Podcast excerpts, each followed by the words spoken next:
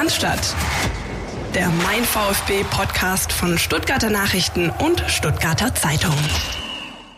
Anstatt mit Rückenwind den nächsten Schritt zu nehmen, ist der VfB ganz gehörig auf die Nase gefallen mit dem 1 zu 2 in Schalke. Hat keiner so wirklich erwartet. Wir werden drüber sprechen und zwar spreche ich in dieser Woche mit Dirk Preis drüber, denn der liebe Christian, Grüße, äh, muss sich auskurieren. Dirk, Servus, grüß dich. Hallo Philipp und auch von mir gute Besserung an den Christian. Hat sich aufgeopfert die letzten Wochen. Bevor wir wirklich einsteigen, ähm, muss ich noch eine Sache richtigstellen. Ich habe vor zwei Wochen in der Folge vor dem Köln-Spiel äh, hatten wir darüber gesprochen, äh, wie sich gerade so die Lage verhält um Alex Werle, um Klaus Vogt, den Präsidenten. Und äh, da kam auch zur Sprache, dass der VfB ein Verfahren gegen die Zeit angestrengt hat und vor Gericht gewonnen hat. Und das ist falsch. Man hat äh, tatsächlich ein Verfahren gehabt, aber es wurde ohne gerichtliche Entscheidung beendet. Ja, man hat sich also außergerichtlich geeinigt. Zudem gab es keine gerichtliche Entscheidung zu dem Artikel House of Stuttgart, der darüber hinaus mit gekennzeichneten Änderungen weiterhin online ist. Das nur der Richtigkeit halber. Und jetzt Dirk, gucken wir auf so ein Spiel, wo, glaube ich, zumindest keiner aus dem VfB-Lager, auch wir nicht, ähm, die Fans, glaube ich, eh nicht damit gerechnet haben, dass es zumindest in den ersten 45 Minuten so läuft, wie das Spiel auf Schalke gelaufen ist, mit einem indisponierten VfB Stuttgart, der überhaupt keinen Grip hatte und irgendwie nicht Zugang zu dieser Partie gefunden hat vor dieser königsblauen Wand, die ihn da empfangen hat. Wie hast du denn das Spiel gesehen? Ja, so ähnlich. Ähm, auf jeden Fall war es für mich auch unerklärlich, dass man nicht endlich diesen, diesen von dir angesprochenen Rückenwind nutzt ähm, aus dem Spiel gegen Köln, endlich diesen Sieg unter Bruno Labbadia geschafft, endlich mal zu Null zu Hause gespielt und dann kannst du dorthin fahren zum Tabellenletzten ähm, und kannst den auf weiter distanzieren, kannst wichtige Punkte für dich sammeln und einfach ein, Statement setzen und, und so viel mitnehmen äh, neben dem Ergebnis einfach für die kommenden Wochen und, und du lässt es einfach dann ja fast schon in der ersten Hälfte fahrlässig sein. Ja, trittst da auf ohne diesen, äh, diesen Willen, diese Gier, diesen diese Kampfkraft und es ist schon extrem schwer zu verdauen, was da vor allem in der ersten Hälfte äh, passiert ist. Noch dazu, wenn man bedenkt, äh, dass die Schalker zwar in den letzten Wochen tatsächlich stabil waren, aufgetreten sind, das belegen ja ihre Ergebnisse, aber jetzt gegen den VfB kein, äh, keine Offensiv, äh, sag ich mal, vor, keine offensiven Vorstöße hatten, die so äh, herausragend wirken, zumindest auf mich nicht, dass, dass eine Zwei-Tore-Führung dabei rauskommt, dass dann Bülter den auch noch mit der Hacke macht. Ich glaube, den macht er in äh, in seiner Karriere ein einziges Mal so, diesen Ball, ausgerechnet eben letzten Samstag. Das ist schon, ähm, ja, schwierig tatsächlich da Lösungsansätze zu finden. Wir werden es versuchen. Vorher wollen wir aber kurz den Thomas Reis hören. Das ist der Trainer der Schalker und der hat sich nachher wie folgt zu dieser Partie geäußert. Bruno hat analysiert, also die erste Halbzeit fand ich äh, vom Spielverlauf her trotzdem ein bisschen ausgeglichen, vielleicht mit den klaren Torschancen auf unserer Seite. Wir haben uns natürlich dann auch belohnt äh, mit, mit zwei schönen Toren, weil auch da hat er, denke ich mal, auch äh, ganz Schalke nachgelächzt, um sich mal äh, dementsprechend mal wieder, dass, es, äh, ja, dass der Ball mal im Netz tappelt. Und dann kommt so, wie es, wie man manchmal ist es schwer erklärbar, aber äh, man versucht ja gewisse Dinge vielleicht auch aus psychologischer Sicht ähm, zu erklären. Zweite Halbzeit muss man sagen, dass Stuttgart uns dann äh, von Anfang an unter Druck gesetzt hat. Bei uns war dann äh, das Gefühl, oder zumindest war so mein Eindruck, dass man, dass die Mannschaft mal wieder im Kopf hatte, was verlieren zu können. Ähm, dann äh, ja, versuchst du zu verteidigen, ähm, versuchst äh, dagegen zu halten. Wir haben so ja, kaum noch Entlastung bekommen und letztendlich sind wir dann froh, dass wir das äh, über die 90 Minuten oder gerade in der zweiten Halbzeit ähm, ja, über die Bühne gebracht haben, um dann mit dem, endlich mal wieder mit dem Dreier mit diesem Gefühl ähm, heute nach Hause zu gehen. Das ist also schon interessant. Er sagt natürlich, ganz Schalke hat gelächzt nach diesem Tor und das hat man auch gemerkt. Ja. Ähm, aber er lässt schon auch durchblicken, dass sie vor allem dann nach der Pause eigentlich beherrscht wurden, nicht mehr viel äh, auf Tasche hatten und, und er ja ohne es zu sagen, glaube ich, lässt er schon durchblicken, dass es durchaus glücklich war, dass Schalke diesen Sieg einfahren konnte. Wollen wir aber auf den VfB blicken. Ähm, wie kann es sein, dass eine Mannschaft dahin fährt, die um die Bedeutung dieses Spiels äh, eigentlich ja weiß und sich dann so vor dieser Kulisse verhält? Du hast selber Fußball gespielt, Dirk, ich habe selber Fußball gespielt. Wir haben es nie vor solchen Kulissen getan. Aber ich meine, du hast auch mal ein Derby gespielt oder eine, eine, eine Partie, um der, wo es um richtig viel ging, auch auswärts. Da hast du doch eigentlich gar keinen mehr gebraucht, der dich, der dich, noch, äh, der dich, der dich irgendwie heiß machen musste, der dich motivieren musste. Da bist du doch von alleine aus der Kabine raus und wusstest ganz genau, auf was es jetzt ankommt, oder? Ja, natürlich. Und die, die Faktenlage war ja relativ klar. Also Du hast dein Dreier, wie ich es vorhin gesagt habe, endlich eingefahren. Du kommst zum letzten. Und nicht, dass das dieses ähm, Letzter sein, das jetzt die Schalke abqualifiziert, aber einfach diese Möglichkeit ist so groß, die du, die du hattest. Und und das ist ja dieses unerklärliche, ähm, dass dass du dann plötzlich wie Kaninchen vor der Schlange und wenn ich dann höre, die kommen kommen mit Wucht oder sind dann mit Wucht gekommen oder die blaue Wand, also auch das Stadion ist bekannt, also es war nicht irgendwie ähm, in Ostfriesland ein neues Stadion, in dem bisher noch nie jemand gespielt hat, sondern es war die Arena auf Schalke. Ähm, und da weiß man ja, was los ist. Die, die Schalke haben es ja geschafft, äh, zwar keinen Sieg bis dahin in den letzten Spielen zu holen, diese 0-0-Serie ja gehabt, aber die haben irgendwie wieder was entwickelt, so ein bisschen Glauben entwickelt und auch das Zusammenspiel mit den Zuschauern entwickelt. Also das wusste man ja alles, da waren ja keinerlei Geheimnisse, ähm, war alles auf dem äh, Tablett serviert. Deshalb ist es ja so unerklärlich, ähm, warum diese Mannschaft dann so aufgetreten ist. Und ein bisschen ist es ja auch äh, Methode leider Gottes beim VfB. Also wir hatten ja kürzlich mal das Heimspiel gegen Werder Bremen, ähnliche Situation. Du hättest vielleicht die Bremer wieder ein bisschen mit runterziehen können, hättest selber einen Schritt nach vorne machen können, dich von hinten weg arbeiten hat auch nicht geklappt. Ja, auch, ähm, auch wieder so ähnlich. Da fielen auch die, die Sätze wie so der Bilder, nee, nicht Bilder, Entschuldigung, der Marvin Duksch, ja, den trifft er vielleicht nur einmal in so und so viel Spielen, dann das, das, das erste Tor, dem rutscht er über den Schlappen, okay, passiert dann auch nur gegen uns, aber dieses Hadern bringt ja nichts. Du musst die Situation verhindern, mit Konsequenz verhindern. Das haben sie weder da gegen Bremen gemacht, noch jetzt auf Schalke gemacht und das ist einfach bitter.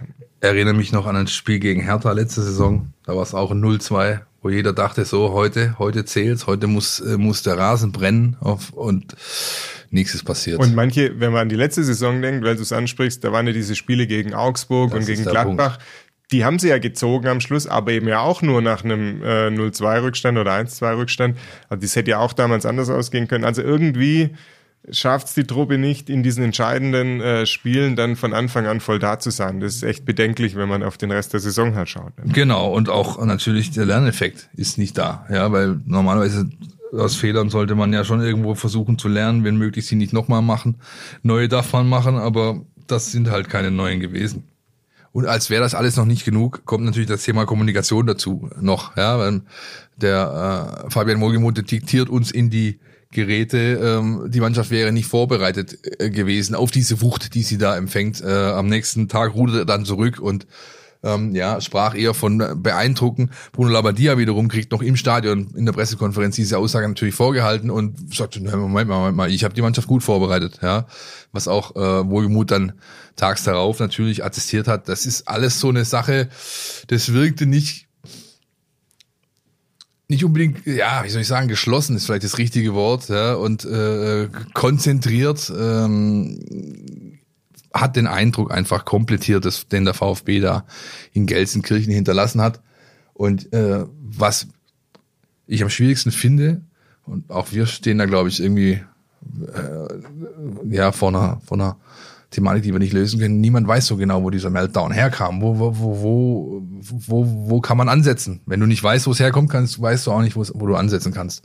Und ähm, deswegen wie du richtig sagst, sollte das nicht mehr vorkommen, gerade im Blick auf das Programm, das den VfB erwartet. Ja, du kannst dir ja, du hast jetzt Spiele vor der Brust, die, da heißt ja jetzt auch, da haben wir nichts zu verlieren, können wir freier aufspielen, äh, sind wir in der Underdog-Rolle, aber es gibt meiner Ansicht nach keine Spiele mehr, in denen der VfB nichts zu verlieren hat. Selbst gegen den FC Bayern, natürlich rechnet keiner mit, dass sie gewinnen, aber mit äh, 19 Punkten jetzt nach wie vor aus diesen bisherigen Spielen, dem Programm, was noch äh, vor dem VfB liegt, der Annahme, man braucht noch fünf Siege äh, mindestens, um diese entsprechende Punktzahl zu holen, die du dann zumindest äh, den Klassenverbleib wahrscheinlich äh, dir äh, sichert oder zumindest die Relegation. Da kannst du da hast du immer was zu verlieren, weil du eigentlich jedes Spiel nutzen musst, um äh, zu punkten. Und deshalb klingt es dann schön, jetzt haben wir den FC Bayern und können da vielleicht freier aufspielen, haben nichts zu verlieren, aber jedes Spiel muss der VfB jetzt nutzen, um entweder äh, leistungstechnisch in der Spur wieder zu kommen oder eben Zählbares mitzunehmen. Ja, da gibt's gibt's jetzt kein Vertun mehr. Gibt natürlich auch diejenigen, die sagen, die Spiele, die jetzt kommen, die äh, werden solche Auftritte wie jetzt der zurückliegende äh, erst gar nicht äh, aufkommen lassen, denn das sind die Spiele, in denen kann man glänzen. Da schauen die internationalen Scouts drauf, da schauen äh, die drauf, die vielleicht irgendeinem VfB-Spieler nächsten Saison einen Vertrag anbieten wollen. Und da kommt schon genug dann aus der Truppe. Ja, ja aber das wäre wahrscheinlich zu kurz gedacht, weil ich glaube, ähm, wer sich heutzutage als Scout oder Entscheider für, ein, für einen Profiklub da mit einem Neuzugang richtig befasst, der schaut ja, wie reagiert er unter Druck, wie reagiert er in den Crunch-Time-Phasen, wie reagiert er in diesen Spielen wie auf Schalke, wenn es wirklich darum geht, ähm, entscheidende Schritte zu tun. Und wenn du dann siehst, okay, der hat er nicht abgeliefert, gegen die Großen hat er dann ein bisschen mitgeglänzt, das Spiel ging aber dann trotzdem vielleicht 0-2 verloren. Also ich weiß nicht, ähm, ich glaube, ja, da schauen die Entscheider heutzutage schon auch ganz genau hin, wie reagiert ein Spieler in den Phasen, wo es wirklich drauf ankommt. Das wäre zumindest keine gute Nachricht für die Sportskameraden Sosa und Mavropanos beispielsweise, ja, denen man ja nachsagt, einen hohen Marktwert zu haben. Den haben sie zumindest dann in der letzten äh, Partie nicht gerechtfertigt durch ihr Auftreten. Immerhin, das ist die positive Nachricht. Ähm, wir konnten diese Woche Trainingseinheiten beobachten. Ähm, die Mannschaft scheint es dahingehend abgeschüttelt zu haben, dass äh, es zumindest sichtbar von außen nicht mehr nachhalt. Der Trainer und sein Team haben alles dafür getan, dieser Mannschaft oder einer Mannschaft, die gebeutelt ist, die nieder Nackenschlager hinstecken, einstecken musste, was zu geben, was sie aufrichtet. Das heißt, viele Torschüsse, Wettbewerbsspielformen, äh, da kommt Spaß da rein, da wird äh, gefeixt, da wird gelacht, da gibt's nachher einen, einen Gewinner und ähm, das hilft, glaube ich, um möglichst schnell das hinter sich zu lassen, was da eben auf Schalke passiert ist. Denn wenn man sich allzu lange damit aufhält, dann wird das nicht äh, positiv sein für die nächsten Aufgaben.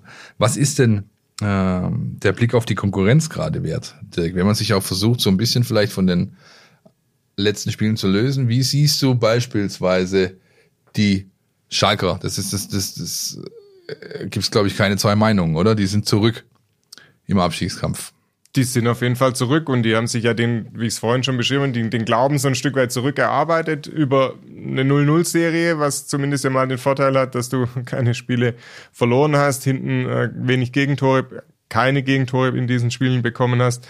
Es gibt ja natürlich ein Stück weit Sicherheit, wo, und es wäre so ein, trotzdem ja dann schön gewesen, wäre, wäre gewesen, wenn der VfB sie da distanziert hätte. Ist nicht passiert, deshalb sind die wieder da, haben sich Glauben zurückgearbeitet und haben jetzt natürlich eine Riesenchance ähm, beim VfL Bochum am kommenden Wochenende, äh, dieses ganze Ding vom vergangenen Wochenende noch zu vergolden und da den nächsten Step machen, ähm, weiter aufzuschließen. Ähm, Redet man auf Schalke plötzlich von einer Serie von sechs ungeschlagenen Spielen? Das so ist, ist halt es. auch was wert. Ja. ja. Ja, und dann hast du so Truppen wie, wie die TSG Hoffenheim, da sagen ja dann manche, sagen, okay, die sind akut oder am akutesten gefährdet, weil die noch weniger als äh, alle anderen auf den Abstiegskampf äh, eingestellt waren mit ihrer Mannschaft. Auf der anderen Seite impliziert natürlich die Qualität dieser Mannschaft auch immer, dass sie irgendwann mal wieder Spiele gewinnen gab es genügend Beispiele, wo das dann nicht passiert ist und das genau solche Truppen dann erwischt hat äh, mit dem Abstieg oder der Relegation. Aber da muss man natürlich schon, ähm, da steckt natürlich schon drin in der Truppe, dass die demnächst mal wieder ab und zu ein Spiel gewinnen und sich dann Stück für Stück doch herausarbeiten. Und das zeigt ja auch zum Beispiel Augsburg, die die legen ja auch keine Serien hin, aber die haben halt alle drei Spiele irgendwie dieses Erfolgserlebnis drin, das dann reicht, um wieder genügend Abstand nach hinten zu haben. Also ja, es bleibt auch mit Blick auf die Konkurrenz ein ungutes Gefühl, weil der VfB jetzt eben vier äh, richtig schwere Spiele vor der Brust hat, vielleicht nicht, mutmaßlich nicht viele Punkte sammelt und die Konkurrenz da äh, Boden gut machen kann oder den VfB dann noch überholen kann.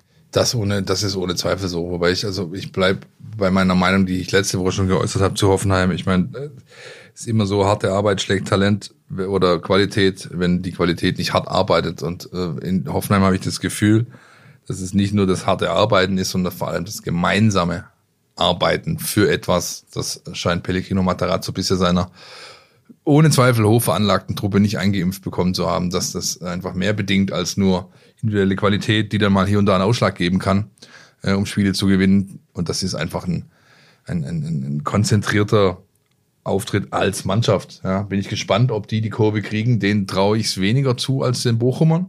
Mhm. Bochum hat ja diese Heimserie gehabt unter Thomas Letsch, dem äh, alten Esslinger, der mit, glaube ich, fünf Heimsiegen in Folge äh, ja seine Bochumer Zeit gestartet hat. Jetzt schwächeln sie so ein bisschen. Ja, also kann ich mir durchaus vorstellen, dass da am Wochenende äh, nicht mal ein Punkt äh, drin ist gegen die Schalker und Augsburg ist für mich ist unerklärlich. Ist absolut also für mich nicht erklärbar, wie diese Mannschaft es schafft, ähm, immer wieder dieses 1 zu 0 irgendwie auszupacken. Spötter sagen ja schon, die sind von der DFL begünstigt, weil immer wenn äh, Augsburg Freitagabend spielt, ja. gewinnen sie ihr Spiel 1-0. Ja, so richtig erklären kann es aber keiner. Aber da siehst du halt, was es äh, bringt, wenn man hart arbeitet und das gemeinsam tut für ein Ziel.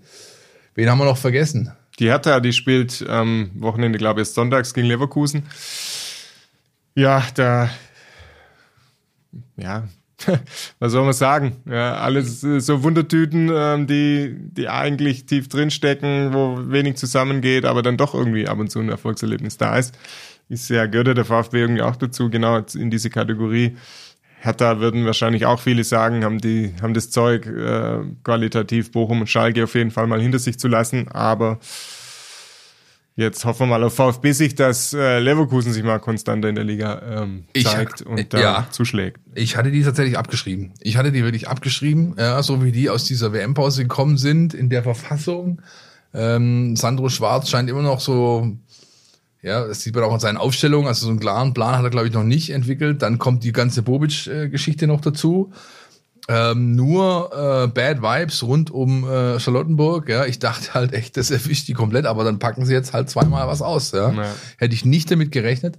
Äh, muss man definitiv im Auge behalten. Und auch da hat der VfB noch ein Auswärtsspiel, glaube ich, das äh, auf das viel viel ankommen wird, genauso wie in Bochum. Ja. Da haben die äh, Fans, äh, die organisierte Szene ruft jetzt schon auf zur Mottofahrt zur großen nach Bochum. Da wirst, dich, wirst du dich freuen als als alter Sympathisant. Da wird was los ja. sein an der Kastropper. Ähm, Augsburg hat man schon, die kommen jetzt gegen Bremen am Wochenende. Auch so ein, äh, das sind so beides so diese Mannschaften, denen hätte ich auch zugetraut, eine Rolle weiter unten noch zu spielen. Absolut. Tun sie nicht. Und dann müssen wir, glaube ich, obwohl wir es letzte Woche ausführlich schon getan haben, natürlich und auch die Woche davor, wir müssen nochmal über Köln sprechen. Die Kölner mit dem VfB in den USA gewesen. Du warst selbst dort. Ja. Da hat der VfB das Spiel gewonnen, ne? Ohne natürlich ja. ohne sportlichen Wert logischerweise. Und weil die Kölner anders noch noch anderer als der VfB ähm, doch die ein oder andere Feierlichkeit, glaube ich, eingebaut hat äh, in den Ausflug. Okay, okay. Die ja, hatten auch keine Frauen und Kinder dabei, ja, muss man auch sagen. ja, aber sie kamen halt auch aus dieser WM-Pause raus und haben mal richtig losgelegt. Ja, da war, das war ein, ein richtiger Flow. Du hast gesehen, da stimmt's jetzt. Äh, Steffen Baumgart mit seinem Powerhouse-Fußball, den er spielen lässt, hat offensichtlich gerade die richtige Mischung an Spielern beisammen.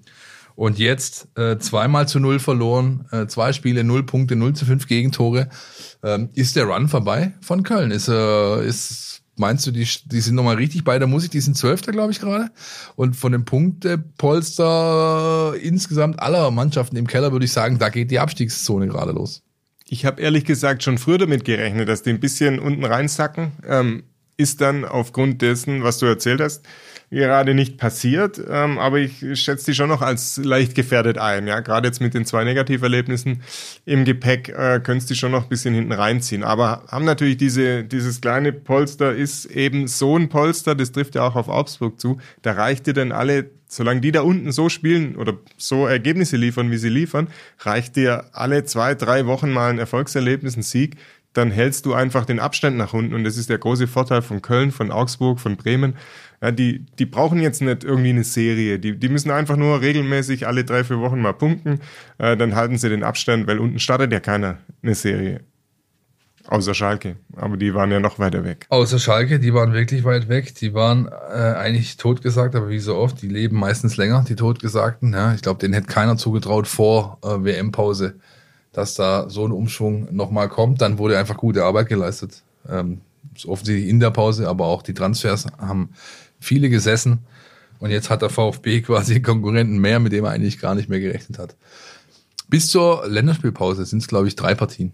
Das ist Bayern, Frankfurt, Wolfsburg. Dann ist äh, die, die einzige Pause in der Rückrunde in der Bundesliga geht's äh, gegen Deutschland spielt gegen Peru und gegen Belgien. Belgien. Jetzt, Mit ja. Domenico Tedesco. Das Tedesco-Duell. Übrigens eine interessante Liste ähm, Nationaltrainer, deutsche Nationaltrainer im Ausland mit Stuttgarter Vergangenheit gibt's aktuell drei.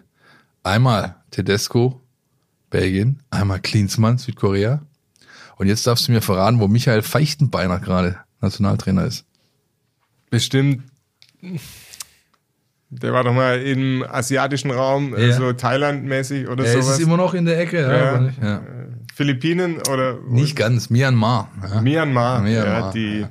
Du weißt bestimmt jetzt auch, wie der Spitzname der Nationalmannschaft äh, Myanmars äh. Leider, leider nein, nur im afrikanischen Raum bin ich da ganz Okay. gut aufgestellt, aber nicht im asiatischen.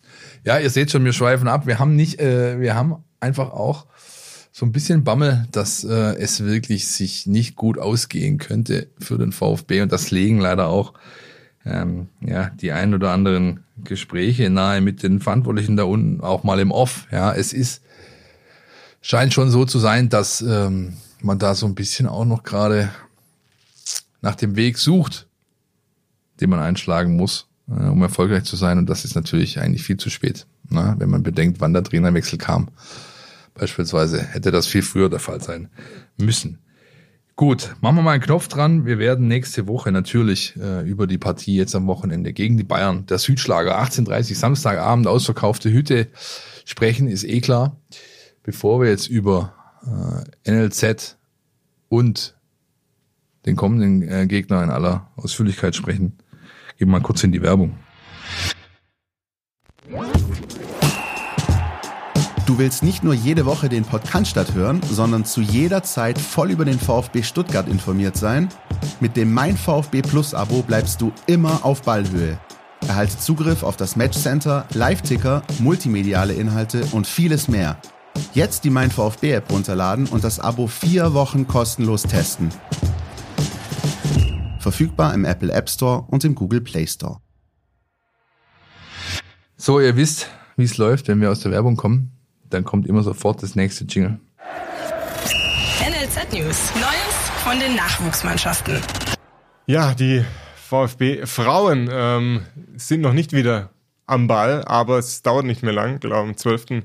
März geht's weiter. Das Team von Heiko Gerber und Lisa Lang ähm, will dann den Aufstieg ja klar machen. Ähm, wie gesagt, jetzt am Wochenende kein Spiel. Dafür gab's ähm, positive Nachrichten von einer Spielerin vom VfB-Team der Frauen. Richtig, äh, wir hatten ja letztes äh, Jahr schon eine Spielerin im Kader der kosovarischen Nationalmannschaft. Äh, die Dame hat den Club verlassen. Sie wollte nicht äh, den, sag ich mal, die Ehrenrunde drehen, ja, über die äh, Liga, über die Oberliga, mit der alle, äh, von der, ja, mit der alle rechnen, von, ja, das ist ja die Hoffnung, der Direktaufstieg wieder. Dafür ist Besata Leci äh, jetzt im Kader und sie ist Nationaltorhüterin, eine von mehreren äh, des Kosovo und hat einen Cup gewonnen, den Turkish Cup äh, mit ihrer Nationalmannschaft die letzten Wochen, stößt jetzt quasi oder ist schon zurück, ähm, voller Selbstvertrauen vor dem äh, Restrunden- oder Rückrundenstart, ich weiß nicht, wie man es nennen äh, möchte genau. Es ist der TSV Kralsheim, zu dem es geht, auswärts. 12. oder 13. Da bin ich ganz sicher. Und dann geht's also wieder um Punkte. Wir wollen versuchen, nächste Woche ein bisschen größeren Schwerpunkt auf die Damen zu legen, wenn eben der Rückrundenstart vor der Tür steht. Der steht beim VfB 2 schon diese Woche an. Freitagabend, Dietmar Hauptstadion, Hoffenheim, ein äh, Pflichtspiel eigentlich für die ganzen äh, VfB 2 Hopper. Es liegt in der Nähe, ist äh, ganz gut zu erreichen über die Autobahn. Und die Jungs von Frank Fahrenhorst, Horst, die haben letzte Woche am Freitag den General, die Generalprobe absolviert gegen äh, die SG Sonnenhof Groß Asbach. 2 zu 0 gewonnen durch Tore von Noah Garnaus, Marco Wolf. Allerdings teuer bezahlt, denn Patrick Kapp, das hat sich jetzt rausgestellt, der designierte Abwehrchef, äh, der zentrale Mann in Frank Fahrenhorsts Dreierkette, die er so gerne spielt, der musste raus schon nach 15 Minuten, da hat's richtig geknackt im Knie, das hat man auch draußen ordentlich gehört. Und jetzt kam, glaube ich, am Dienstagmorgen die Diagnose.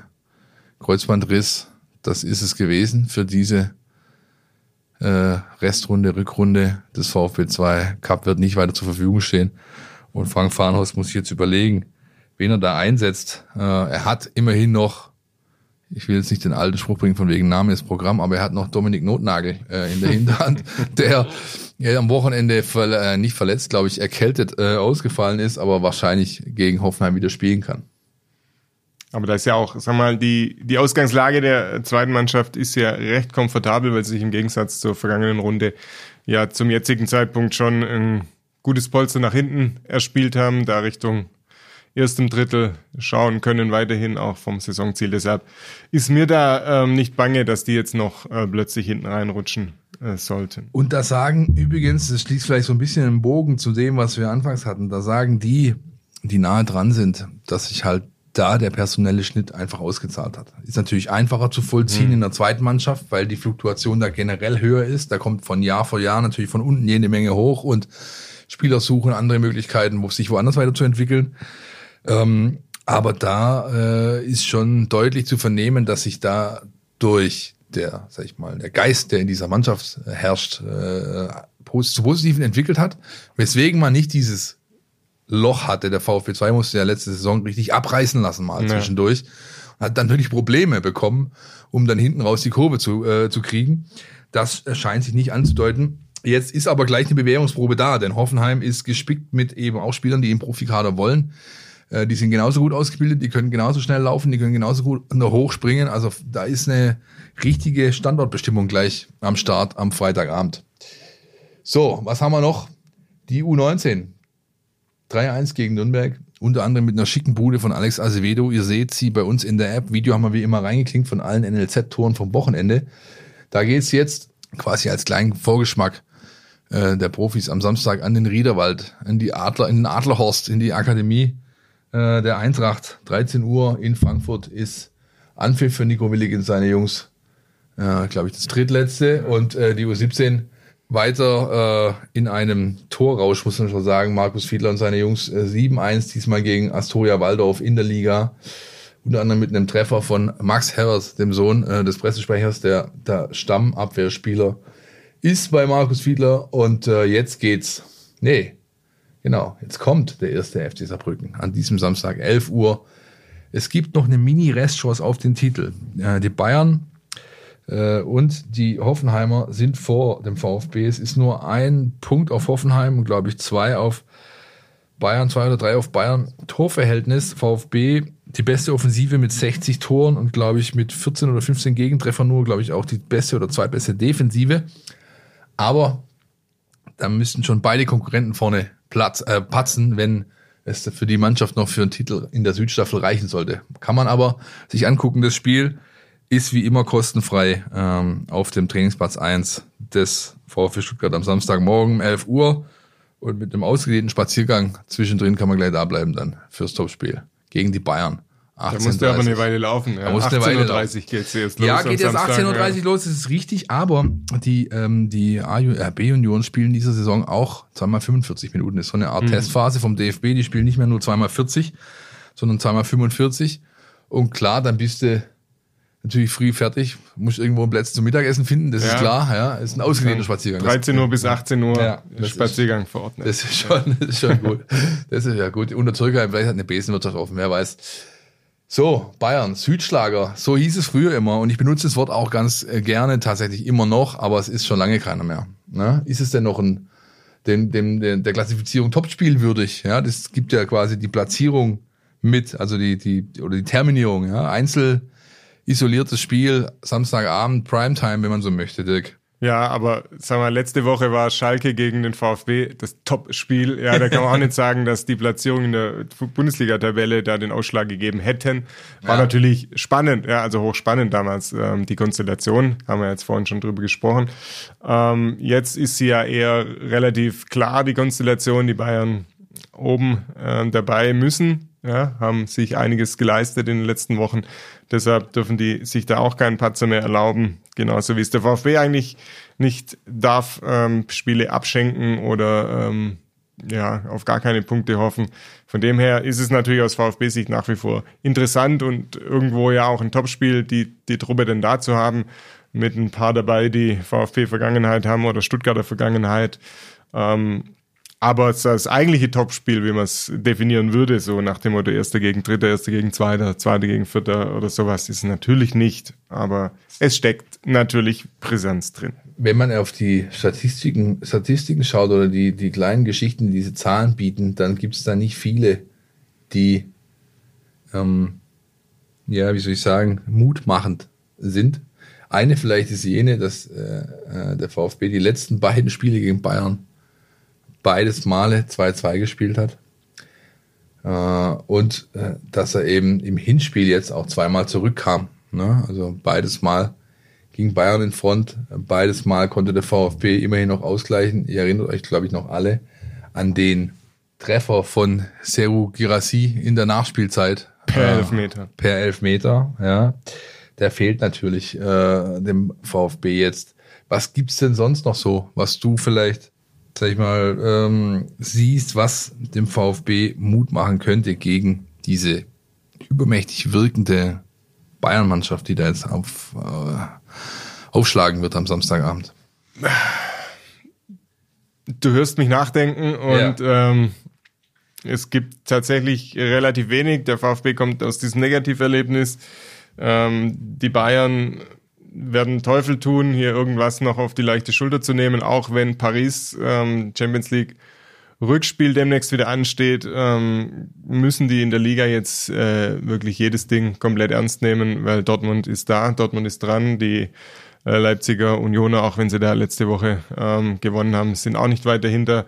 Von dem her äh, ja, die haben nichts mehr zu verschenken, werden entsprechend auftreten und es ist ja dann immer eine schlechte Nachricht für die Gegner, wenn die Bayern äh, müssen und es auch wissen, ähm, dann performen sie ja meistens in den letzten äh, Jahren auch ganz gut.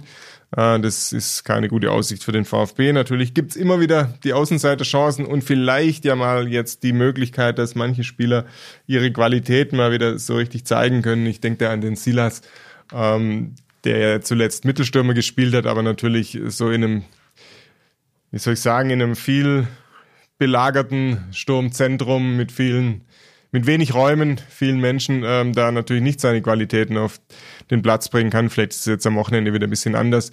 Hat er wieder mehr Platz, kann mal von der vordersten Reihe aus einen langen Ball hinterhergehen. Vielleicht kann man da tatsächlich mal die eine oder andere Szene haben, die dann den Bayern wehtut und vielleicht sogar in ein Tor mündet und dass die Bayern dann ja gefordert sind, noch mehr aufzumachen. Das wäre natürlich das Wunschszenario, dass du dann noch mal ein, zwei Kontos setzen kannst mit Silas, mit Chris Führig, mit vielleicht dann äh, Thiago Tomasch, der wieder dabei ist. Also das, das sind so die kleinen Hoffnungsschimmer, die wir, die wir da bringen kann. Ansonsten ähm, geht es natürlich erstmal darum, hinten keine zu fangen, nicht in den ersten Minuten.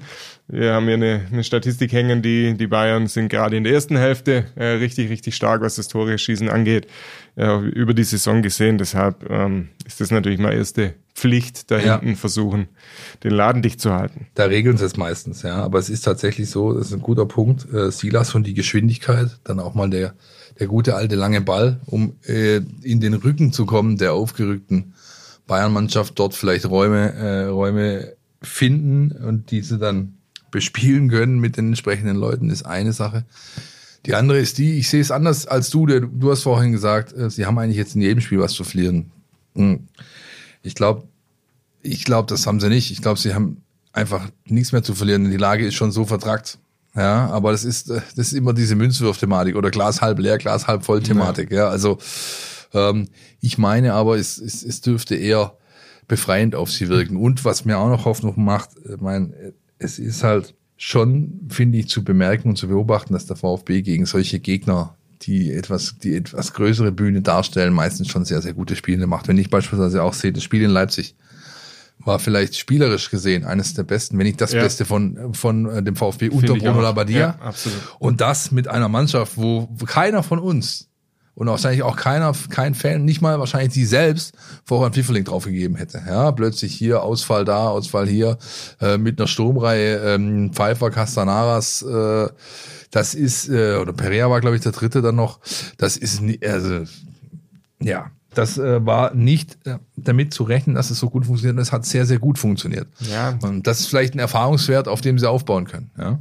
Was, was mein Eindruck damals von dem Spiel war, ich habe es ja hier am Fernsehen aber live gesehen, du hattest den Eindruck, gerade weil sie so ersatzgeschwächt waren, hat sich wirklich jeder voll auf seine Aufgabe äh, konzentriert und da haben plötzlich Abläufe gestimmt, die du davor und danach irgendwie immer bemängelt hast. Ja, und plötzlich ähm, hat da, haben da Dinge funktioniert, äh, weil wahrscheinlich jeder gesagt hat, wenn wir irgendwie eine Chance haben wollen, müssen wir uns wirklich haargenau an das äh, halten, was wir, was wir besprochen, was wir trainiert haben. Und das hat da in dem Spiel funktioniert, leider dann nicht äh, zu Punkten geführt, aber ja, das kann, wie du sagst, kann vielleicht nochmal so eine Blaupause sein, wie es jetzt gegen die Bayern mit verändertem Personal, mit eigentlich einer, ja, mit wenigen Ausfällen dann funktionieren könnte. Ich lande wieder bei dem Spruch, ne? Harte Arbeit schlägt Talent, wenn Talent nicht hart arbeitet. Das haben sie in dem Fall und es war nicht die talentierteste Truppe, ja, und es hat sich eben ausgewirkt. Also ich, aber es ist schon, ihr merkt es natürlich da draußen auch, die ihr jetzt gerade diese Sendung hört, es ist schon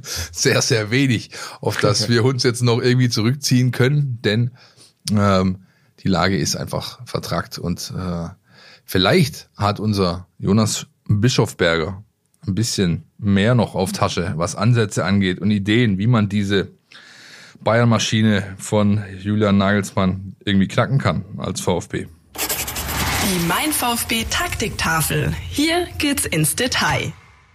Mit dem FC Bayern wird der nächste Gegner nicht gerade einfacher als die letzten. Ähm, sie eilen zwar punktemäßig der Liga nicht so davon wie sonst, sind aber trotzdem absolut zu Recht Tabellenführer, weil sie einfach äh, mit Abstand die meisten Tore schießen, mit Abstand die wenigsten Gegentore kassieren und weil sie einfach in allen Phasen des Spiels sehr gut und sehr dominant sind. Ähm, das fängt im Pressing an, ähm, wo sie meistens ein 4-4-2 oder 4-3-1 aufziehen und den Gegner schon am eigenen Strafraum anlaufen. Äh, die langen Bälle, die dann meistens folgen, kann Bayern dann sehr gut verteidigen, auch dank ähm, ihrer technischen Klasse, durch die sie halt sehr sauber dann die Bälle kontrollieren und dann ist es schwer als Gegner erfolgreich nachzusetzen. Im Spielaufbau ist es auch so, dass sie sich auf ihre Ballsicherheit verlassen können. Ähm, sie bringen relativ viele Spieler ähm, in die Offensive, vor allem in die letzte Linie und haben da dann auch sehr viel Bewegung drin und können dann einfach von verschiedensten Zonen aus ähm, Steilpässe hinter die Abwehr spielen, egal ob vom Flügel oder vom Zentrum aus. Ähm, dazu haben sie natürlich auch noch die dribbelstarken Spieler drin, die dann noch individuell Situationen lösen und verändern können und dadurch noch mehr Optionen aufmachen können. Und obendrauf kommt halt noch dass diese ganzen Offensivspieler auch sehr engagiert ins Gegenpressing gehen. Und da sind die Bayern wirklich saugefährlich. Da muss der VfB aufpassen, dass man nach Ballgewinn sofort weiß, über welche Station man umschalten will und nicht im Gegenpressing der Bayern hängen bleibt und dann selber den Konter einsteckt. Gegen dieses System von Bayern könnte es für den VfB riskant sein, im üblichen 4-3-3 oder 4-3-1 zu pressen, weil man damit möglicherweise zu wenig Spieler hinten hat äh, gegen die mannstarke Angriffsreihe von Bayern. Ähm, da wäre eine Idee, vielleicht mit drei tiefen Sechsern zu verteidigen, die bei Bedarf in, die Abwehr, äh, in der Abwehr Lücken stopfen können. Oder man tritt komplett die Flucht nach vorne an und läuft äh, die Bayern zumindest phasenweise sehr hoch an, weil man vielleicht sagt, okay, auf Dauer kann man Bayern im tiefen Verteidigen eh nicht standhalten. Und so eine Mischung aus den beiden Sachen könnte vielleicht eine Alternative sein, mit der man Bayern überraschen kann. So, vielen Dank, Jonas. Das war wie immer spannend interessant und ähm, wir werden am Wochenende genau drauf schauen, ob das hilft und ob der VfB daraus vielleicht einen kleinen oder auch einen größeren Vorteil schlagen kann, was du uns gerade und unseren Hörern gerade mitgegeben hast. Wer ist denn für dich, Dirk, wenn du dir diese Mannschaft anschaust, dann ist sie natürlich gespickt mit Nationalspielern. Sie hat außergewöhnliche Talente in ihren Reihen und eine Qualität, äh, auch ohne äh, Robert Lewandowski da vorne drin, die, glaube ich, in Deutschland ihresgleichen äh, sucht. Aber trotzdem haben wir die letzten Wochen eigentlich immer so ein bisschen traditionell äh, versucht, einen Spieler rauszuarbeiten. Äh, Christian hat immer einen genannt, ich habe immer einen genannt. Jetzt bist du da. Wer ist dein Player to watch in dieser Mannschaft? Ein Spieler, der so außergewöhnlich ist, dass er äh, ein bisschen mehr Rampenlicht verdient hat. Tja, ich, ich nenne jetzt den Jamal Musiala, ähm, würde aber nicht sagen, dass der mehr Rampenlicht verdient hätte, weil der hat schon relativ viel Rampenlicht. Ja, ja, ähm, ja. Ist spätestens ja auch seit der WM im vergangenen äh, November, wo er dann für Deutschland gespielt hat. Ähm, und ja auch da, also ich schaue deshalb genau auf ihn am kommenden Wochenende, äh, weil ich ihn noch nicht so oft live hab spielen sehen. Ähm, und zum anderen äh, verkörpert er ja, und das hat man ja in dieser ganzen Nationalmannschaftsdiskussion gesehen, verkörpert ja so diese Hoffnung äh, auch in, in Fußball Deutschland für den, in Bezug auf die Nationalmannschaft auf Besserung und, und da einfach mal, freue mich einfach mal genau hinzuschauen, äh, hinschauen zu können am Samstag im Stadion, äh, wer sich da in, in diesem Bundesliga-Alltag schlägt, welche Impulse er dem Bayern-Spiel in dieser Ansammlung von anderen Topstars gibt. Äh, und natürlich auch, wie der VfB es schafft, ähm, da seine äh, Qualitäten ein Stück weit nicht zur Geltung kommen zu lassen. Und natürlich immer im Hinterkopf, ähm, seine Maultaschenliebe, ähm, die macht ihn ja dann yeah. nochmal für uns in Stuttgart ein bisschen besonderer, in Stuttgart geboren damals. Richtig. Und nicht mit der Muttermilch wohl aufgezogen worden, sondern mit äh, Maultaschen. Äh, auch wenn er damals während der WM in so, ein, in so einem Format äh, erzählt hat von seiner Maultaschenliebe, so ein bisschen äh, Rezept, ähm, ja. also eine Zubereitungsart ähm, äh, beschrieben hat, die jedem äh, Schwaben so ein bisschen den Schauer über den Rücken laufen lassen. Die war speziell, Aber ich erinnere mich, ja. Die Maultasche ist Maultasche, deshalb wollen wir da nicht meckern. Und ja, deshalb ist er mein ähm, Spieler, auf den ich mal ein ganz besonderes Augenmerk legen werde. Meiner ist auch mit Stuttgarter Vergangenheit, aber er ist, hat sie nicht nur qua seiner Geburt, sondern er, er hat sie gar nicht qua seiner Geburt, sondern er hat äh, hier gespielt. Das ist Benjamin Pavard. Ähm, einfach aus dem Grunde, weil er für mich zumindest äh, so die letzten Wochen eine Entwicklung hingelegt hat, die ihm, glaube ich, die wenigsten zugetraut hätten. Äh, von den Beobachtern, aber auch, glaube ich, intern. Der war ja eigentlich abgeschrieben, hat auch selbst mit dem Wechsel kokettiert und jetzt ist er plötzlich gesetzt da hinten drin, auch natürlich bisschen ähm, aufgrund von äh, Personalengpässen, aber er spielt, er spielt stark, er spielt in der Dreier, er spielt in der Viererkette und er ist endlich da angekommen, wo er eigentlich schon immer hin möchte, nämlich in dieser zentralen Position und nicht mehr als, sag ich mal, äh, Außenverteidiger. Ähm, ich bin gespannt, ob er dieses, diesen Aufschwung halten kann, ob es dann im Sommer eher Tendenz äh, Verlängerung äh, des Arbeitspapiers äh, ja sich abdeutet oder abzeichnet oder ob es sich dann doch die Wege trennen. Jedenfalls äh, freue ich mich für ihn, denn ich hatte ihn hier oder habe ihn in guter Erinnerung. Ich habe ihn, äh, ich habe ihn wirklich sehr gemocht, als er hier war, war auch ein ordentlicher äh, Sportskamerad, wenn man so äh, als Journalist auf ihn getroffen ist und deswegen ist das mein Spieler, der so ein bisschen einen größeren Fokus hat als vielleicht ja. manch anderer aus dem Kader. Er ist ja 2019 gegangen und auf, wir haben ja schon oft über ihn auch gesprochen, über seine Karriere und seitdem Titel hat er ja gesammelt, äh, noch und nöcher. Ja. Ähm, aber es ist tatsächlich erstaunlich schon, als er hinging, haben ja viele gezweifelt, kann er sich da durchsetzen und hat dann ja akzeptiert, dass diese Vakanz gab auf Rechtsverteidiger, hat es angenommen, hat sich da festgespielt und eigentlich bis auf ein paar Ausnahmezeiträume da immer, immer abgeliefert und nie konnten die Bayern oder haben dann jemand geholt, der ihm auf Dauer die Position streitig machen konnte. Ist schon. Das ist richtig. Ja, ja sind gute Jahre, die er da hingelegt hat. Zuletzt habe ich mich ein bisschen gewundert, weil er da auch in der Nationalmannschaft während der EM, da gab es ja plötzlich irgendwie,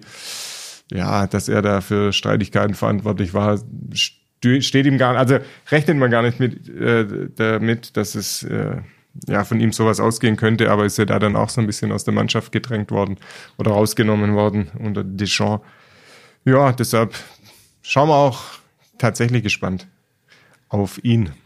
Und alle Fans werden wieder den Zuckerpass ja.